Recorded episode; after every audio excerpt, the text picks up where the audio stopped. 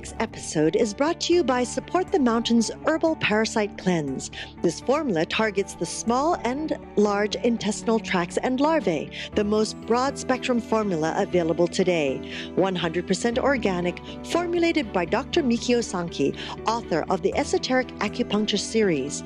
For 10% off your first bottle, visit shopyogahub.com and use the coupon code CLEANSE at checkout. Hello and welcome to YHTV's Magical Medical Tour. Thank you for joining us today. I'm Christina Suzuma, and with me is our wonderful medical guide, Dr. Glenn Woolman. Hello, Dr. Woolman. Greetings, Christina. Good to see you. Good to see you too. How's life? Bouncy. Ready, huh? Yeah, I don't blame you. We have a great show today. It oh yes, I am so looking forward to it.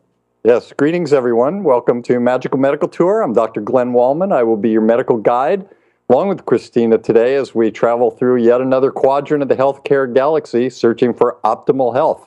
And today we're going into an area that I really like a lot. You know, when we when we talk about medicine, we talk about nursing and delivery of healthcare, and we have this pill that we give you because we've diagnosed this disease, and this pill is going to help you all the doctors and nurses do that, but where does that pill really come from? Well, we know it comes from the pharmaceutical companies, but where do they come up with the idea?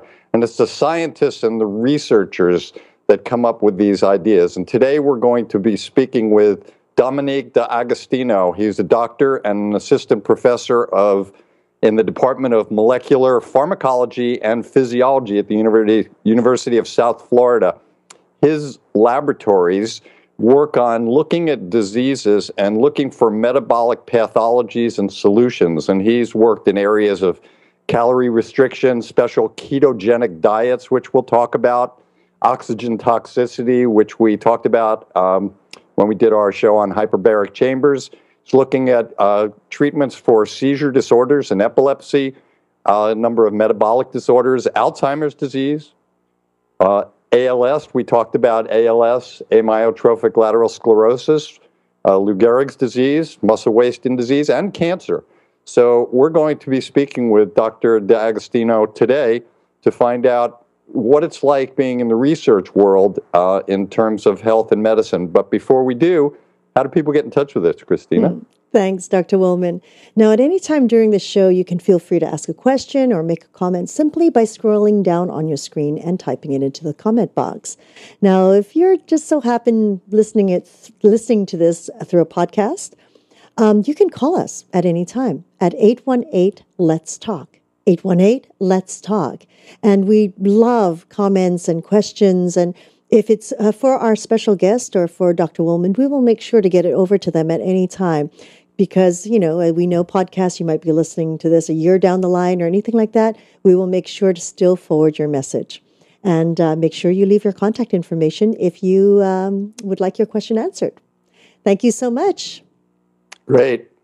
So i first listened to uh, dr d'agostino on uh, bulletproof radio. It was episode 85 he was talking about mastering ketosis. He's done a number of bulletproof radio shows He's also done a number of uh, TED Talks. So I think he's qualified to be on our show today. And I think I would like to take this time to introduce to you and to all of our guests Dr. Dominic D'Agostino. Welcome. Thank you, Glenn and Christina. It's great to be here. Great. Well, thank you Appreciate for joining us. Yes. Yeah, well, sure. we're, we're honored to come play with you now. Ready to play. Yeah. Ready to play. Thank you. Thank you. So, Dom, I, as the medical guide, I usually like to tell our listeners the path that I'm hoping we're going to take today. Uh, we're going to first learn a little bit about you, of course, uh, what got you into medicine and research and science, and where you went with the research. We're going to talk a little bit about research so people can understand that, how, how someone can go along your path and take the steps through education, et cetera. Then we want to get into what research is a little bit about. We want to go into some of the areas that you specifically work in, and then we want to look at the future of uh, science and medicine and your future in research. How's that sound to you? Great. Yeah, I'm ready. well, we'll see. Okay. yeah. So let's start right from the beginning. What got you interested in becoming a scientist and then into research? And then we could talk about the field that you chose. What, what were your influences? Well, uh, I guess it goes back really to high school biology. And, uh, you know, I wasn't the best student in the world, but uh, I did challenge myself in high school with an honors uh, biology course. And that my teacher that I had at the time uh, really pushed me and inspired me to learn. And around the same time, I, I I got into fitness and nutrition. So I wanted to learn more about my body to understand how I could manipulate it, I guess, to just enhance my, my strength and performance on the football field. Uh, so that I was, was sort of maybe a, a, a self uh, interest in understanding my body more and how I could manipulate nutrition and supplements for performance. And when I majored in biology and nutrition in college, uh, I just, you know, the more questions that we answered um, or that got answered that I had, the more questions, you know, that, that came out of answering those questions. So, in regards to nutrition, I always felt that nutrition was a very powerful. Uh, you know metabolic therapy. That that's what we call it you know and you can uh, manipulate nutrition in ways to promote uh, uh, longevity for uh, obviously for prevention of many diseases and to really target a vast array of of pathologies that are out there that are currently being you know the, the drug companies have jumped on. So you know my during my undergraduate years at Rutgers University, I, like many undergraduates do, they, they seek out to do uh, research in a laboratory. And I was more or less seeking research because I knew I needed it for my, my resume to, to get into medical school as a reference. So I was like, let me try to get some basic science research and then I'll look more attractive, you know, uh, when I start applying to medical schools. And when I, I did my my uh, senior research project, I became so uh, I really embraced the hmm. scientific mm. method, mm. and I had a, a wonderful uh, mentor at the time, and it was in a clinical department, whereas most students that do research kind of work, you know, in a in a, a bench lab and really don't get to see patients. But I worked uh, in a in a medical department, uh, internal medicine, and um, that gave me the opportunity to see how science would be translated into therapies. And uh, I worked under a number of great medical doctors and MD PhDs. And that research was on uh, the neural control of autonomic regulation. So, how our brain controls our physiology, including our heart rate and our respiration. So, it gave me uh, my my undergraduate research experience uh, really inspired me to understand the body as a whole. Uh, not not just neuroscience you know, or not just cardiovascular physiology, but really how the brain controls our physiology. And I was inspired instead of going to medical school to pursue a PhD, and because I just I felt I didn't know enough. I felt I wanted to know more, and um, that PhD, uh, you know, took another five years of school, and uh, I continued doing it at the my undergraduate research or their medical school there, uh, University of Medicine Dentistry of New Jersey. And uh, that led ultimately to my path. Um, you know, as a neuroscientist, uh, my focus was really looking at uh, seizures uh, as they relate to different uh, disorders uh, that that that arise during special operations diving. So when I finished my PhD, I, I, wrote a postdoctoral fellowship grant, and that grant was funded by the Office of Navy Research to understand how uh, high levels of oxygen and high levels of various gases uh, affect the brain and our physiology. And under certain conditions where a diver will breathe 100% oxygen, and this is sort of more or less in the realms of special operations diving done by Navy SEALs and other special operations units, they will encounter a problem called oxygen toxicity. And uh, I was, my grant was essentially to understand the cellular and molecular mechanisms of oxygen toxicity and to develop ways to predict it and, and more importantly, to prevent it. And in the process of understanding oxygen toxicity of the brain, I delved into fundamentally what's going on with brain metabolism. And it's a it was a bit of a leap, but we I transitioned from looking to pharmacological approaches to a uh, nutritional approach, uh, and this was inspired by the use of the ketogenic diet for drug refractory or drug resistant epilepsy. So when drugs fail to control seizures, it was uh, accepted uh, in medical practice, even as a standard of care, to put patients on a carbohydrate restricted ketogenic diet.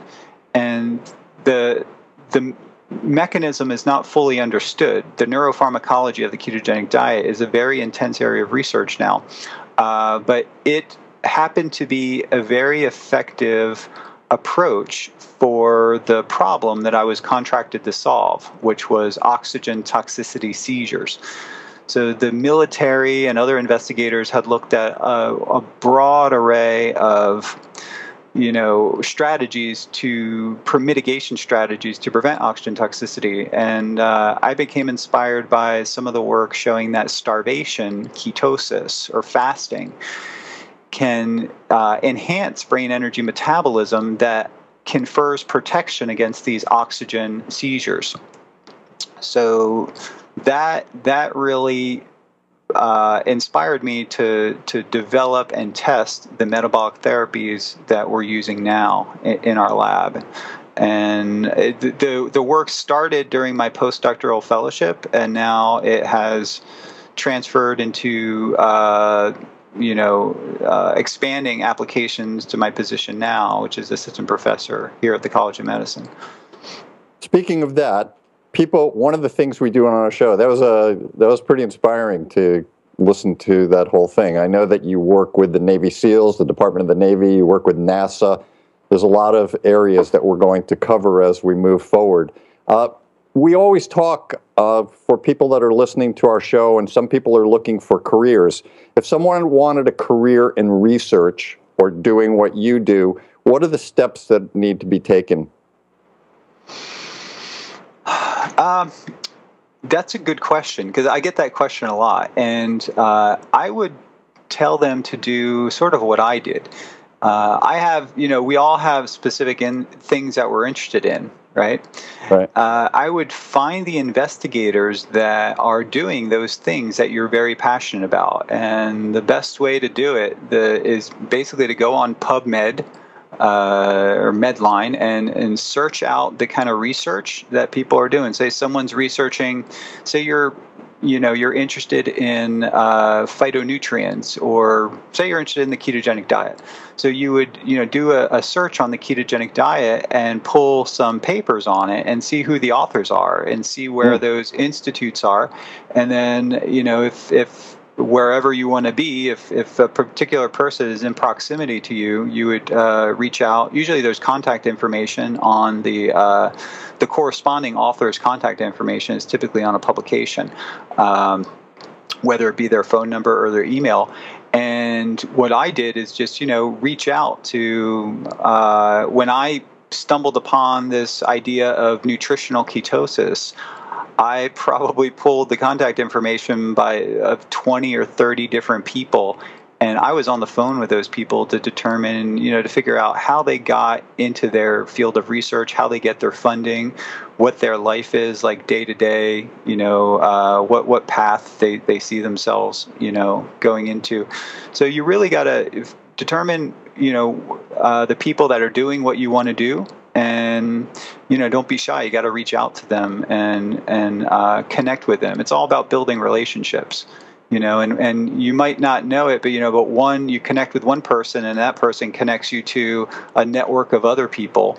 And you get the opportunity for example if you're a student to do some some research that you never thought you could you could do. And uh, and a lot of investigators will welcome the opportunity of a high school student or an undergraduate to shadow other students or investigators in the lab. And if that student performs, and that I know in my case, if I see that the student is very passionate about the research, uh, which is first and foremost the most important thing for me, I'll give that student an opportunity and, you know, maybe even set them up for like a paid position. But they sort of have to prove themselves first with their interest, their knowledge on a particular subject. And then um, and then we can explore, you know, uh, other opportunities if they want to pursue a PhD or something like that. What um, what kind of personality do you need to be a uh, researcher? What's your what is your life like? well, I would say uh, my lab has a it is very eclectic. You know, it's a broad array of different personalities. But as a principal investigator or a leader of the lab, I like to position those people uh, into uh, into position them in a way where they could best use their expertise.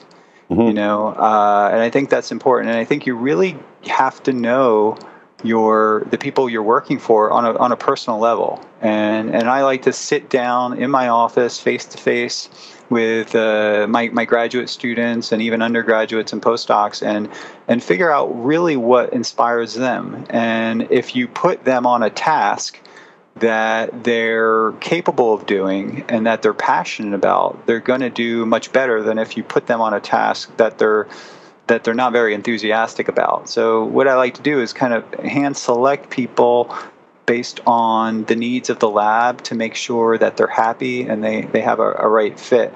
And I think that's probably the most important thing to understand you, the people that, that are working for you because it's those people that are really the motor behind your lab. You know, you're kind of steering the boat, but if you if you, you got to be good to your people and mm. you have to understand them from the basic, you know, most fundamental level, and then you can you can better carve out a uh, a position in the lab based on tasks that need to be done in the lab. Uh, you know, we have I have a, a, a PhD student in my lab now, and she's just amazing with surgical techniques. You know, her hands are just so. So we, I have her, you know, handle some of the the surgery type procedures. You know, other students they just love data. You know, just give them data, and they love to do statistics. They'll analyze it in every shape and form possible and it's just like you know you got five projects and just give them the data and they they love to manipulate the data and do all sorts of statistical tests on it uh, you know, other people like to design diets and basically do formulating in the lab and, and you know do mixing and measuring out and things like that. So so really you really have to know your your the people that and make sure that they're the right fit for you, that they fit in the lab culturally, so to speak. What's the best part of, of this for you? Where's the magic in it? Where do you still get your joy? The magic uh, for me, and I think this would apply to any endeavor that you uh, do, is the opportunity to contribute to something much bigger and greater than yourself, you know, than a publication or a book or whatever. It's really getting information out there that people can use and providing a service to people. Uh, is really the most in giving back. So uh, I had so many um, I'm very grateful for all the mentors that I've had, for all the um, you know the very charitable mentors you know with their time with their with their resources to send me to meetings and uh, also my mentors introduced me to people that opened doors that i would otherwise not have and it, the the magic for me is to now be in that opportunity where I'm a mentor where I can uh, send my students, you know, to another country to present their work and connect with other people, mm. uh, which is always a joy, and, and, to give them that opportunity when they otherwise, you know, wouldn't have it, and. Uh, and actually have them kind of take on some of the roles that I'm doing now. Maybe I get kind of overloaded with teaching, so I will uh, ask, and you know, the people working under me, students that have made maybe already got a PhD working under me in another lab and and give them some of my teaching jobs. So that it works great for me, right? Because I'm not weighted down with oh, teaching yeah. and I give them the opportunity to to teach a course, develop a curriculum, put it on their resume. So that that that becomes uh, really important. But I, I, think the magic is about building relationships and giving back.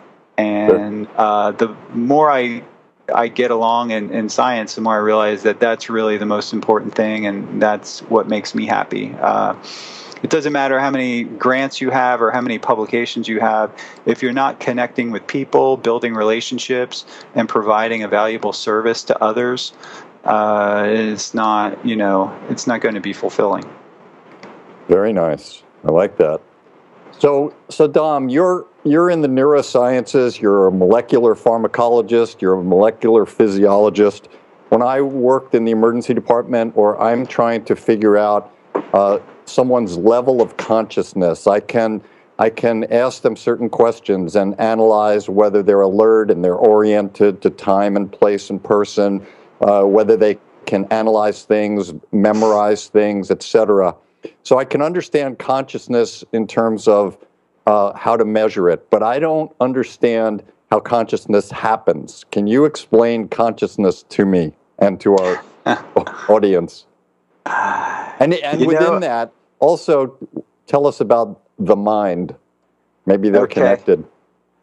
Well, you know, consciousness is a very complex it's a very complex subject. I mean, uh, it, there's there's a lot of things we don't understand, and that's what really got me into the the path of neuroscience. I wanted, you know, the brain controls everything. I mean, it's it's our reality, our uh, you know, it, it, shapes the world that we live in. Our internal representations are just, you know, a product of, of how our consciousness, you know, interprets everything. So uh, I'm not sure I could sufficiently answer your question. It's sort of like asking the question, well, uh, you know, if someone says they understand quantum mechanics, if someone tells you that they understand quantum mechanics, you could bet that they definitely don't know understand quantum mechanics because no one understands quantum mechanics. You know, the people who wrote the books on quantum mechanics don't understand quantum mechanics. Great. which made me even more motivated to try, try, to understand quantum mechanics, but I've, I've given up. So I would say the same thing could really apply to consciousness.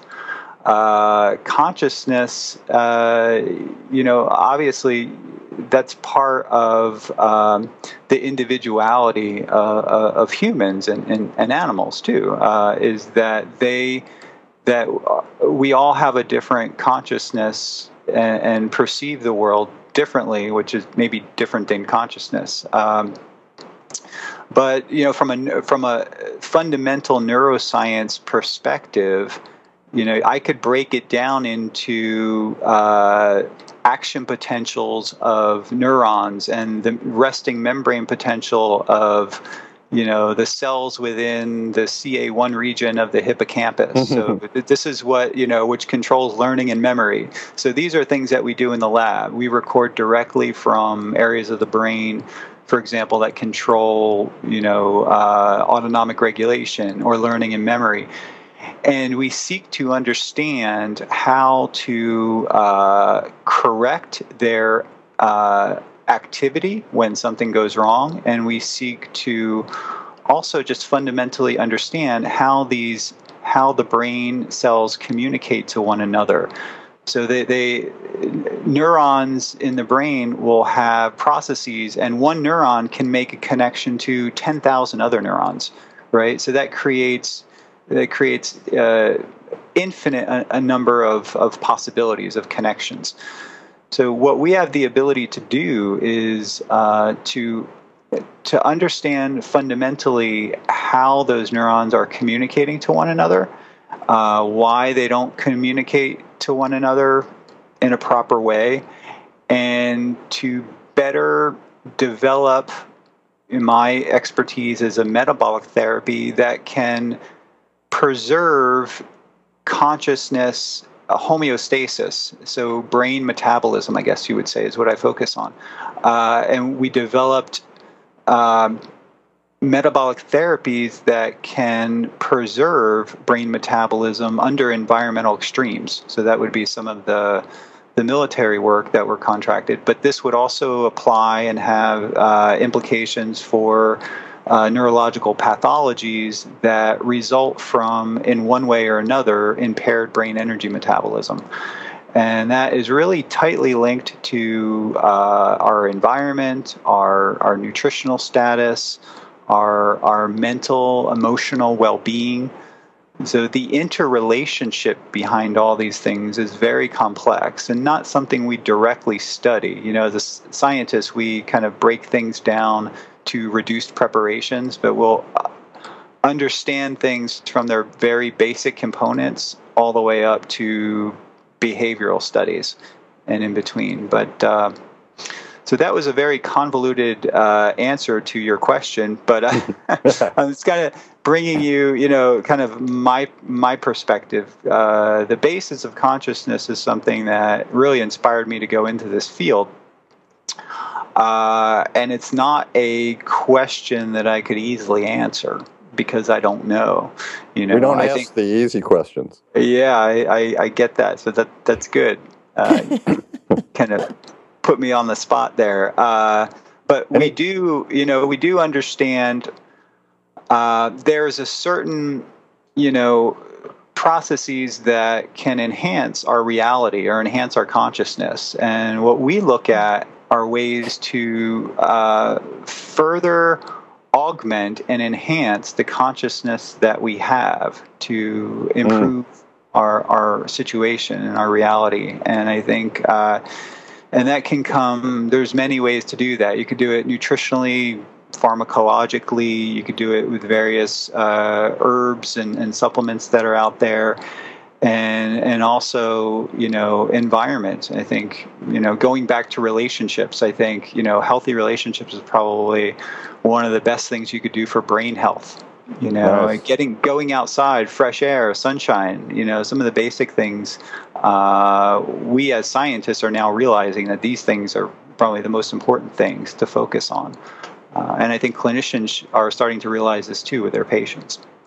Any quick definition of mind of mind. Uh, quick definition. Um, okay, a slower one. I don't think no. so. yeah, yeah.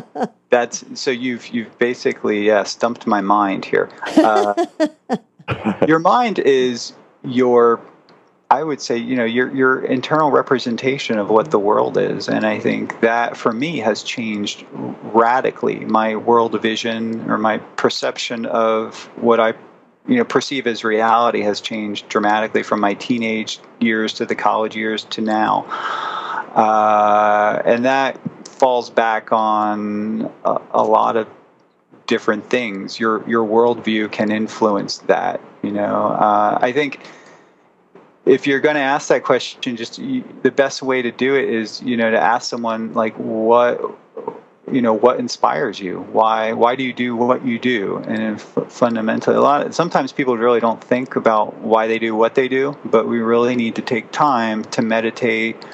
To we need quiet time. We need to reserve time every day to reflect on on what we're grateful for and uh, what's most important. And uh, and I would say that's that's the mind for me. It's mindful living is actually oh, paying nice. attention to do, you know, to understand why you do what you do. And I think that's probably the most important thing. And I, I sometimes, you know, I'm uh, I don't follow through with that. Sometimes, you know, I'll come to work and just be. I feel like a you know just one task you know I'm handling one task after another but not really taking a step back and and and prioritizing the things that are most important like you know did i call my mom? Or you know did i did i follow up with this friend that was going through a crisis or something like that? Or did i get back to that that patient who just had a question about the ketogenic diet? You know some of these things are are more important things than daily tasks that are pressing you know or appear to be pressing.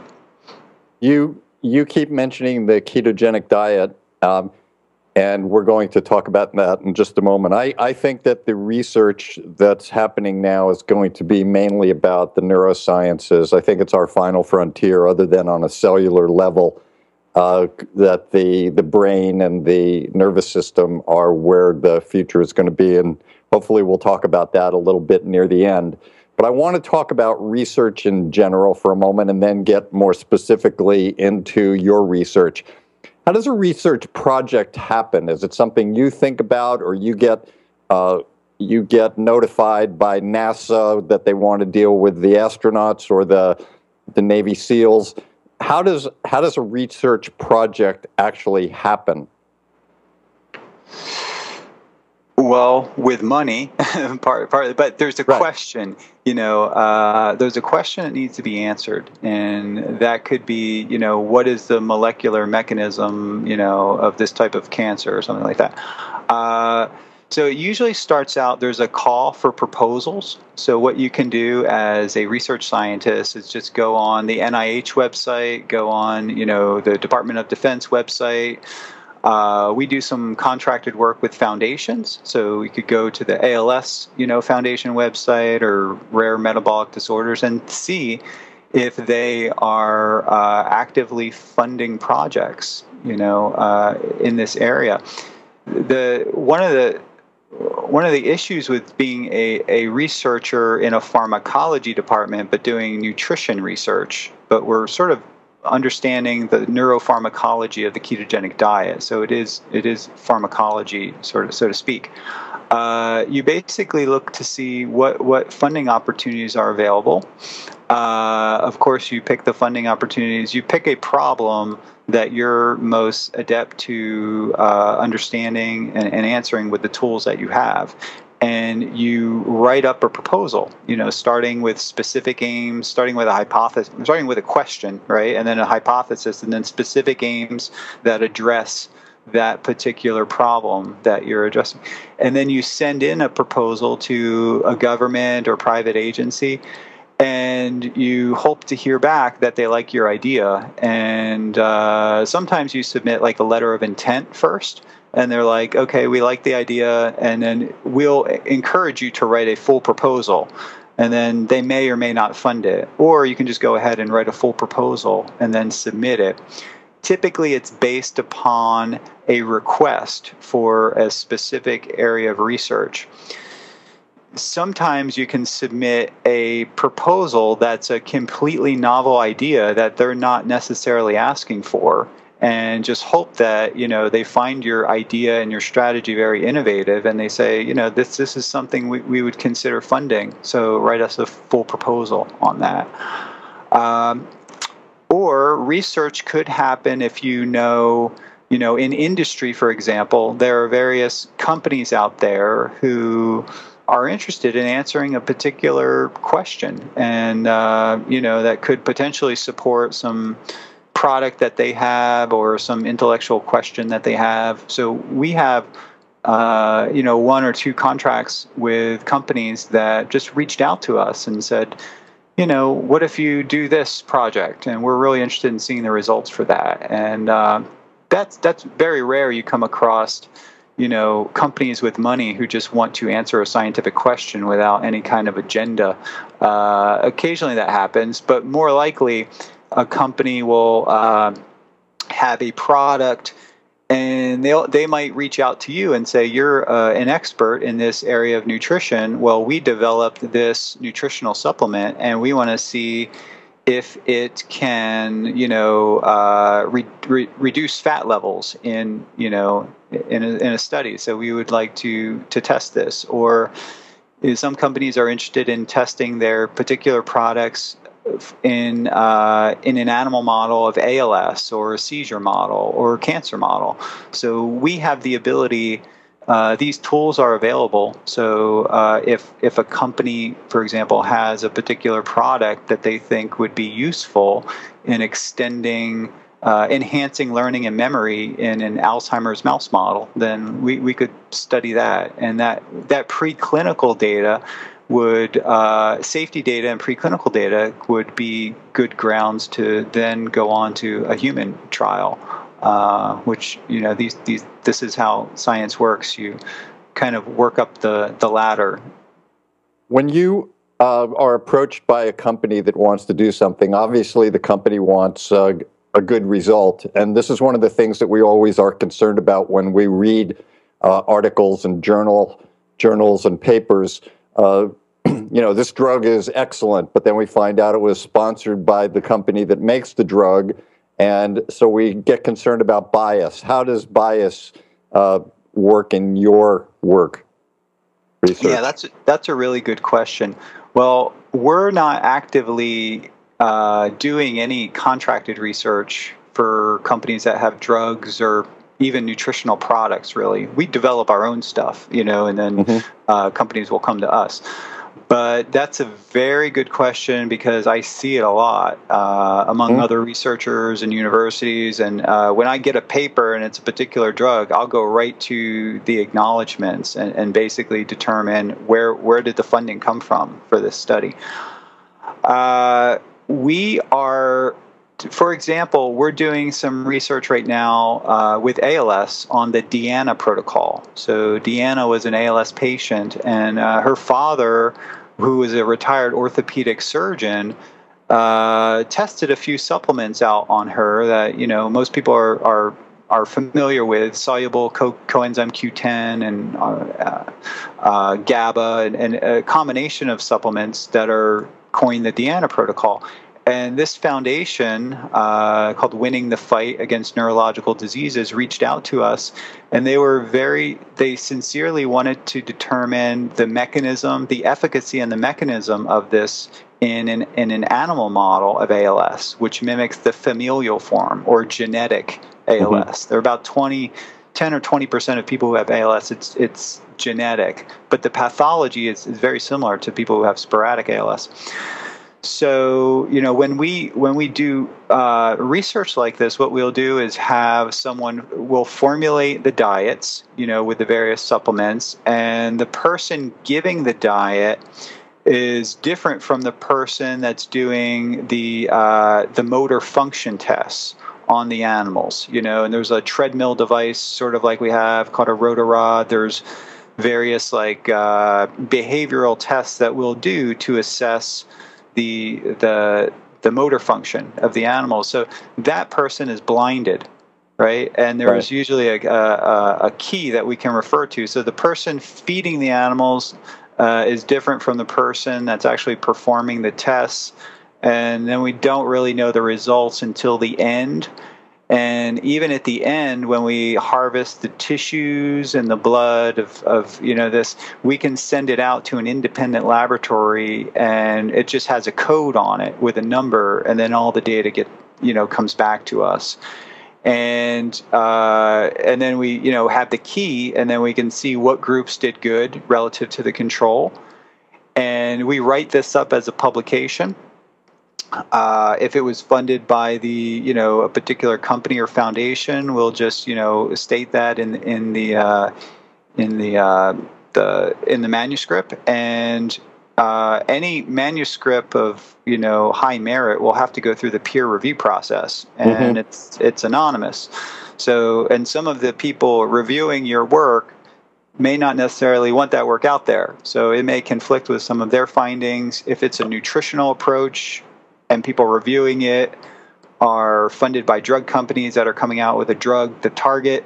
You know, there, there's, you know, these are, this is just inherent in the process.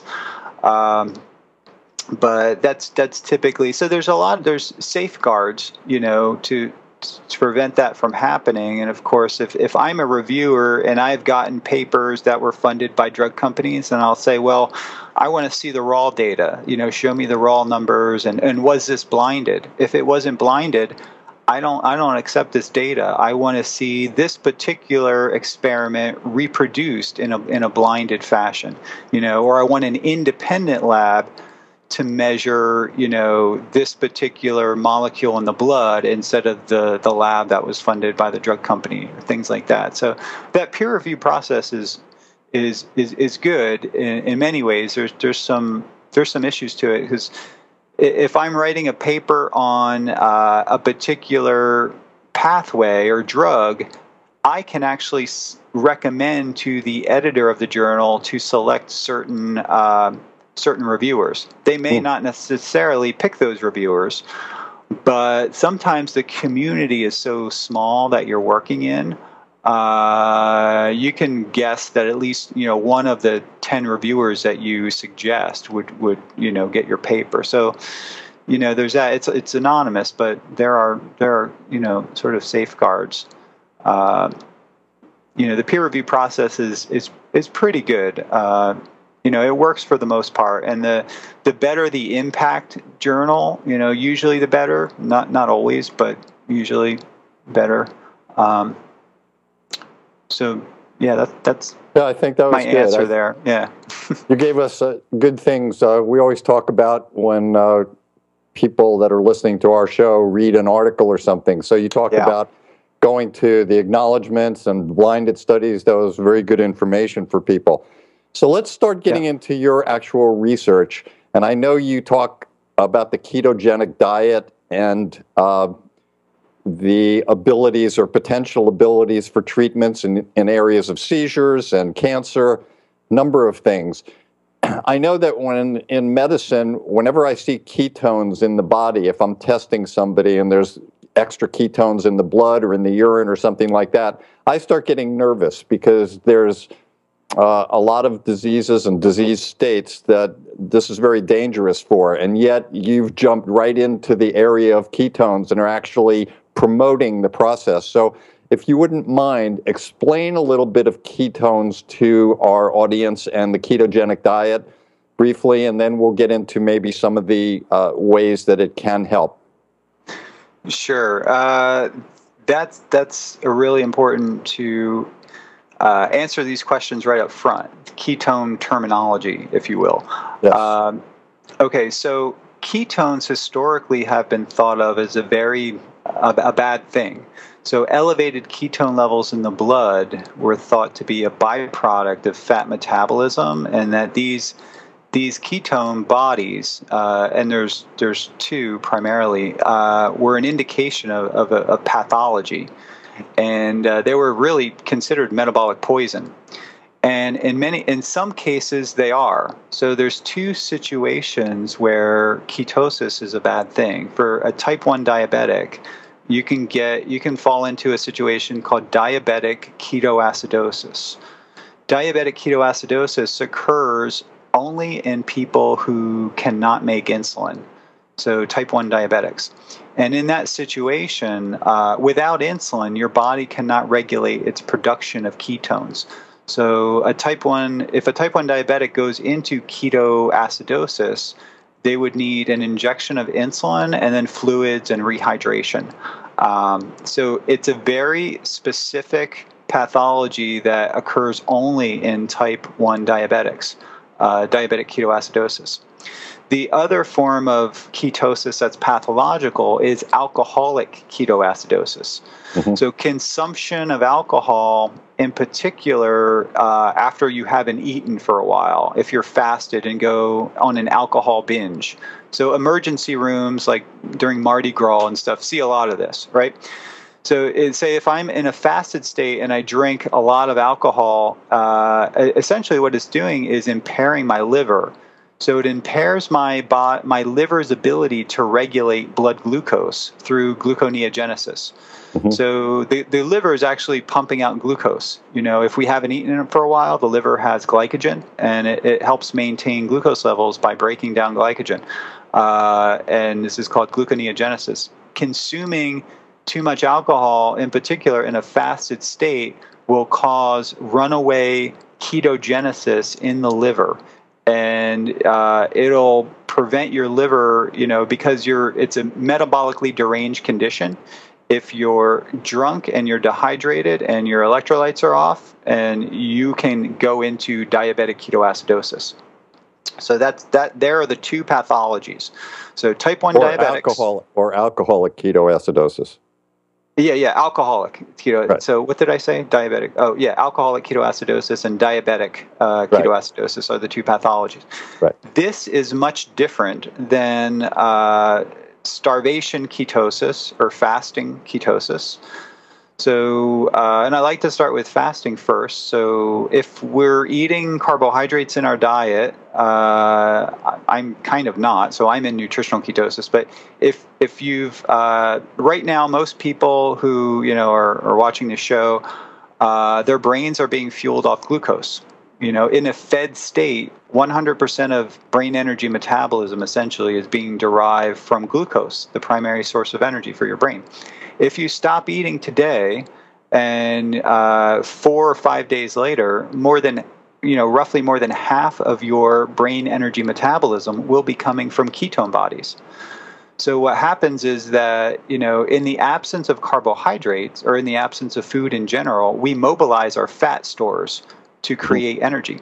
But fats there's have an inability to readily cross the blood-brain barrier to preserve brain energy metabolism.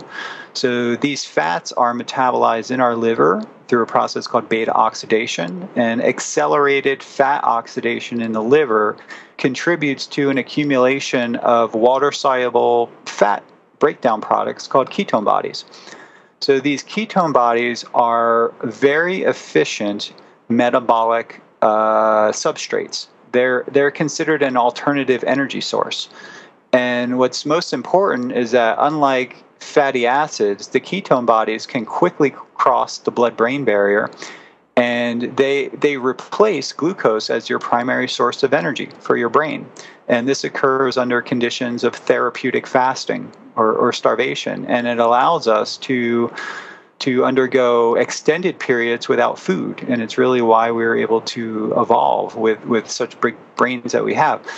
Um, so you can mimic the effect of fasting ketosis with carbohydrate restriction in the form of a ketogenic diet, which is high fat and low carbohydrate and just moderate to low protein, sufficient amount of proteins eating a diet that's high in fat, healthy fats, not hydrogenated fats, so a healthy mix of fats with adequate levels of protein for our bodies, uh, you know, to repair and grow our nails and our hair, things like that, and with a restriction of carbohydrates mimics that physiological state of fasting. So, and it does this by suppressing the hormone insulin. So, insulin is a storage hormone, and when insulin level is low, it allows our body to break down fats for energy much more easily and uh, and insulin also drives a lot of uh, uh, anabolic processes uh, and and things that grow. So if you have a tumor, tumor cells have you know five, ten times the amount of insulin receptors cells actually do. So insulin's a big driver for tumor growth, and we could get into that later.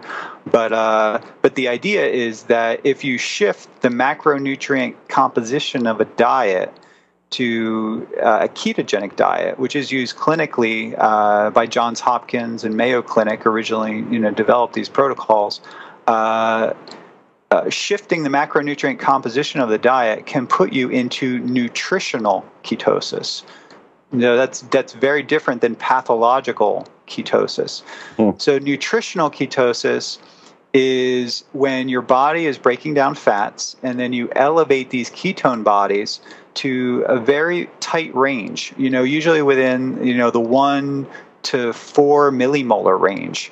Uh, and then if they, if your ketone bodies start to get too high, we have compensatory mechanisms that bring it back down. If ketone levels get too high, we start to see them in our urine.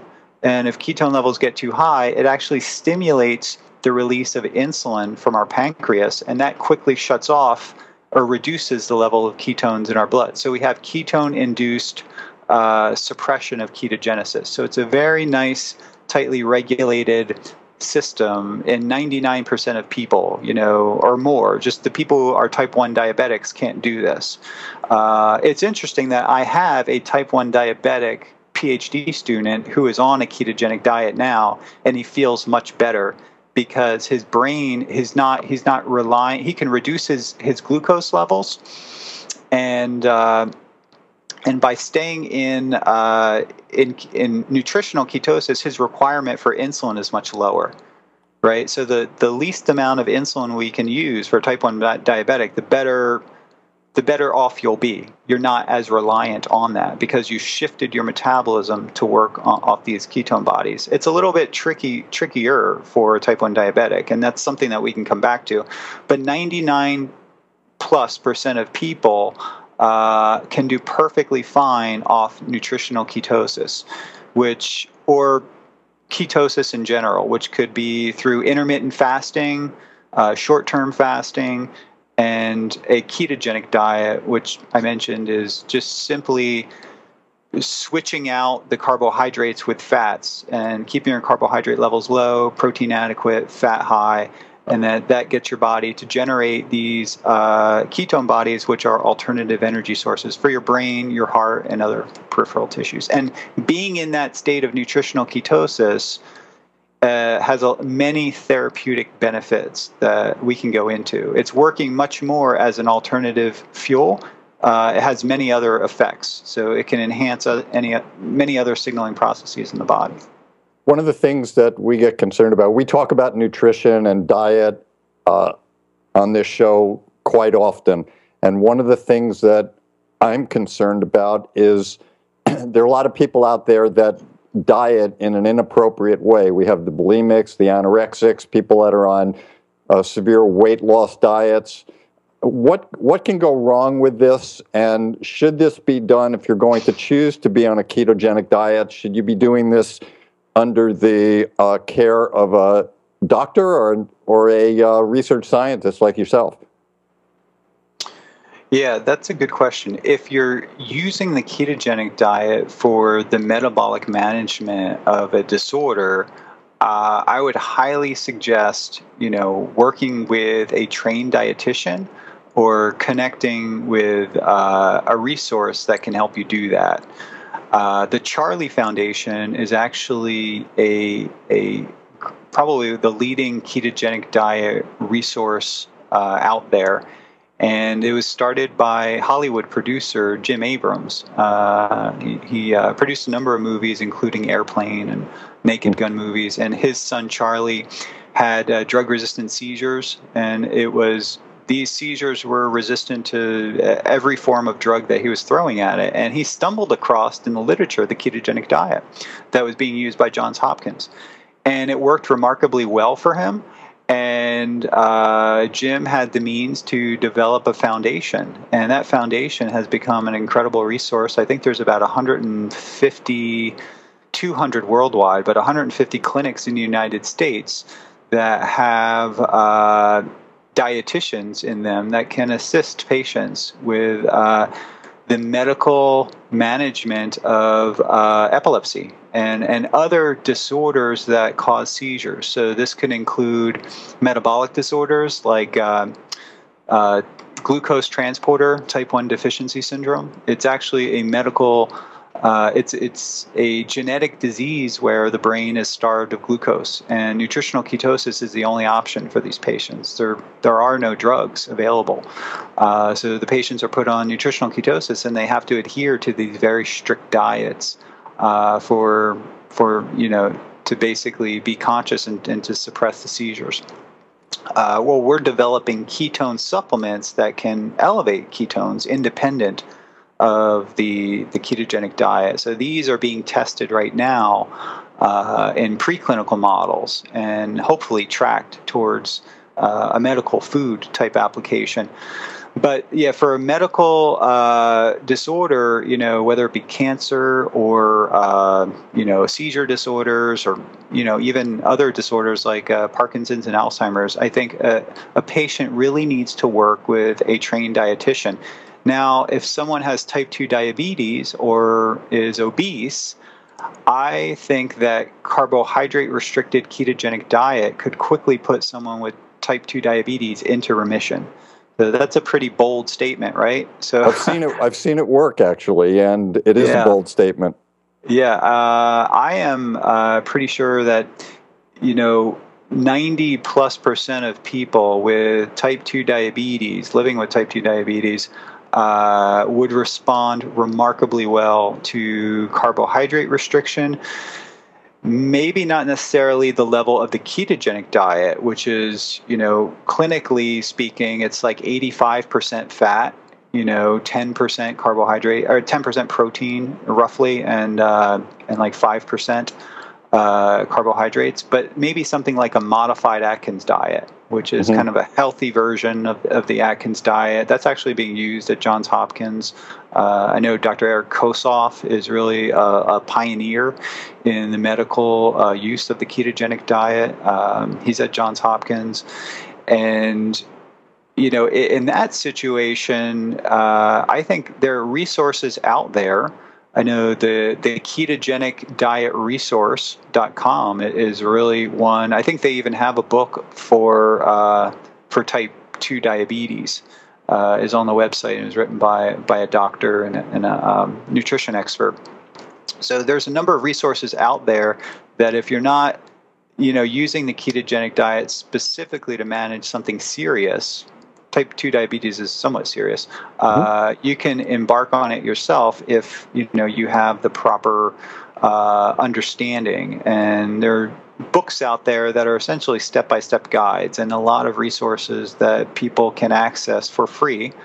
Uh, alternatively, I always suggest that people work initially with a dietitian to set them up because a lot of people just they don't even understand how to track their macronutrients you know when they're like i'm on a high protein diet because you know i eat pasta every day and pasta has protein right so so there's there's you know that's that's like my mom right? or like you know other people that i know it's like sure. uh, there's there's the generation that could really benefit from this, maybe the older generation, are not familiar with these scientific terms. Like if you tell them, you know, uh, you know, count your macronutrients, make sure you get X amount of protein, the carbs, and, and fiber. That that's kind of difficult for a lot of people to do. So uh, nutrition. Uh, you know, a, a, registered dietitian or a nutritionist can set a person up initially and get them uh, set up with. There's various apps to do this. There's various uh, internet tools that you just type in the foods and it spits out the macronutrient profile and the micronutrient profile, and then you can you know uh, develop a meal plan based on that, and that can be. The great re- the great thing about a nutritional therapy is that you get results almost the next day. Within 24 hours, you can have like your blood glucose almost under control. You know, I've seen numbers in the mid 200s, and then literally within 24 hours they're in the mid 100s and holding and then they gradually decrease from there you know? And the difference between a blood glucose of 250 and you know 125 is tremendous. I mean you're it's going to prevent the rapid acceleration of age-related chronic diseases. You know, if you could bring your blood glucose down and your insulin down. That's true. You know, this the ketogenic diet. Certainly, we could do a whole hour on this, and I would recommend people that are listening or watching this show go to. Uh, Dr. D'Agostino's uh, talks on Bulletproof Radio. I think episode 85 was one of them, and then a couple of the TED talks. Just type them in. There's a, there's an enormous amount of stuff on this. Um, in a couple of sentences, what's the what do you see in the future of research 50 years from now? 50 years from now. Well, I think uh, you know pharmacology research is going to go on no matter what, right? So I'm in the field of developing and testing what we call metabolic therapies, and uh, that's a term that we use when we write grants because if we call it a nutritional therapy you know, reviewers will kind of roll their eyes and say, well, you know, this is the subject of self-help books or something like that. So, so when we know that nutrition is probably the most powerful thing for prevention and treatment of many illnesses. So I think the future really is there's a there's a emerging interest in nutritional ketosis, but I think nutrition in general uh, as a as something that doctors will be trained in, trained to understand instead of having no training at all. Uh, the future doctor will understand how to use food as medicine and will understand how to uh, implement proper nutrition for prevention. You know, whether or not the patient follows it, it's another story, but they will be able to provide the patient uh, with uh, the right information. And, um, and I really think that metabolism and metabolic therapies, nutritional interventions is the future of medicine because we need to get on people early to prevent many of these highly preventable diseases with simple nutritional advice and, and, and strategies. Beautiful. Dominic, we're coming to the end of our show, and at this time we always ask our guest for a personal health tip, something that uh, would benefit all of us. Do you have something for us? A personal health tip. Sounds like you've given uh, a whole bunch of them already. Yeah. Uh, well, if I had to just reach out, I, am thinking of things that are important to me. And I know, you know, when the dust clears after the day and I get home, uh, it's really important for me uh, to connect with those that uh, I love and whether that be your significant other or your pet, or in my case, both. Uh, so I, I, like to go for uh, long walks, like at night, and it's it's a really good uh, way for me to wind down, get exercise at the same time, and kind of connect with nature. And uh, that downtime, the more hectic our lives become, the more essential carving out time for that downtime becomes more important. So uh, people need to take time to reflect on things, what's important, and to just get outside and and embrace nature and embrace you know relationships that are really important to them. Beautiful, Christina. Any thoughts? So many. it's the end of the show. that is a thought. Uh, yes. I mean, uh, it, what is uh, really beautiful in this whole show, um, uh, Dominic, is how you have inspired many to really look at prevention through what we have around us, which is our nutrition, which is about nature. It is about, it's, it's almost going back in time to, a, to a, a generation where that's all people really had. You know, they had to rely on their food sources. They had to rely on, on you know, exercise out there. Mm-hmm. Um, and and I, I I come from a world of you know body work and, and healing arts. So to hear uh, a researcher say this is just so thrilling for me. And I thank you so much because in our world today, everybody wants proof. They want scientific proof and fact. And when I speak to other people within the medical field dealing with certain medicines, is always like, well, you've got to prove it you've got to prove that that works. You know, the, like the Chinese medicines and you know the Ayurvedic medicines, and yeah. you know, simply just can you just cleanse your nasal passages just once, you know, and next thing you know, what allergy? you know, it's like yeah. it's the simplicities yeah. of life and nutrition, and and it's thank you so much for inspiring all of us. It's been an honor. Thank you for having me. I appreciate it. That's great. I'm very grateful to our very special guest, Dr. Dominic D'Agostino, for his wisdom and experience and expertise. I'd also like to thank my healers and my teachers for keeping me on my journey. Thank you, Christina and Yoga Hub and Segovia for putting together Magical Medical Tour, our 119th episode. And I'm looking forward to getting together with everyone in our next episode as we travel through another quadrant of the healthcare galaxy searching for optimal health. Till that time, thank you so much, Dominic. We appreciate it. And I wish you all optimal health. Thank you, thank Dr. You. Glenn Wollman. And thank you again, Dr. Dominic. And we, of course, would like to thank each and every one of you for joining us in this new platform of education and information. We're grateful for your continuous support, and we look forward to hearing your feedback on how we can serve you better. If you would like to connect with Dr. Dominic D'Agostino, we definitely, definitely would love for you to visit his website at ketonutrition.org. Ketonutrition.org.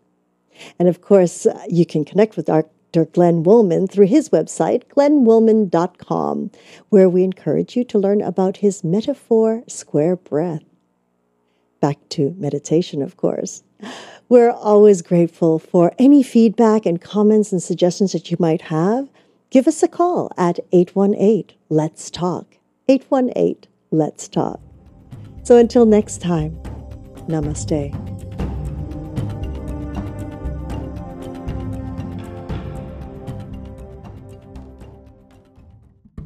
So, who are the angels? Who are these loving hands? These hands that we sometimes feel and usually don't. The angels are a are a vibration more than anything else. They are a group of beings who exist in one particular frequency, one particular vibration, which is only love. The kind of love that we believe in as unconditional, the kind of love that we reach out to when we really need something, the kind of love that is the source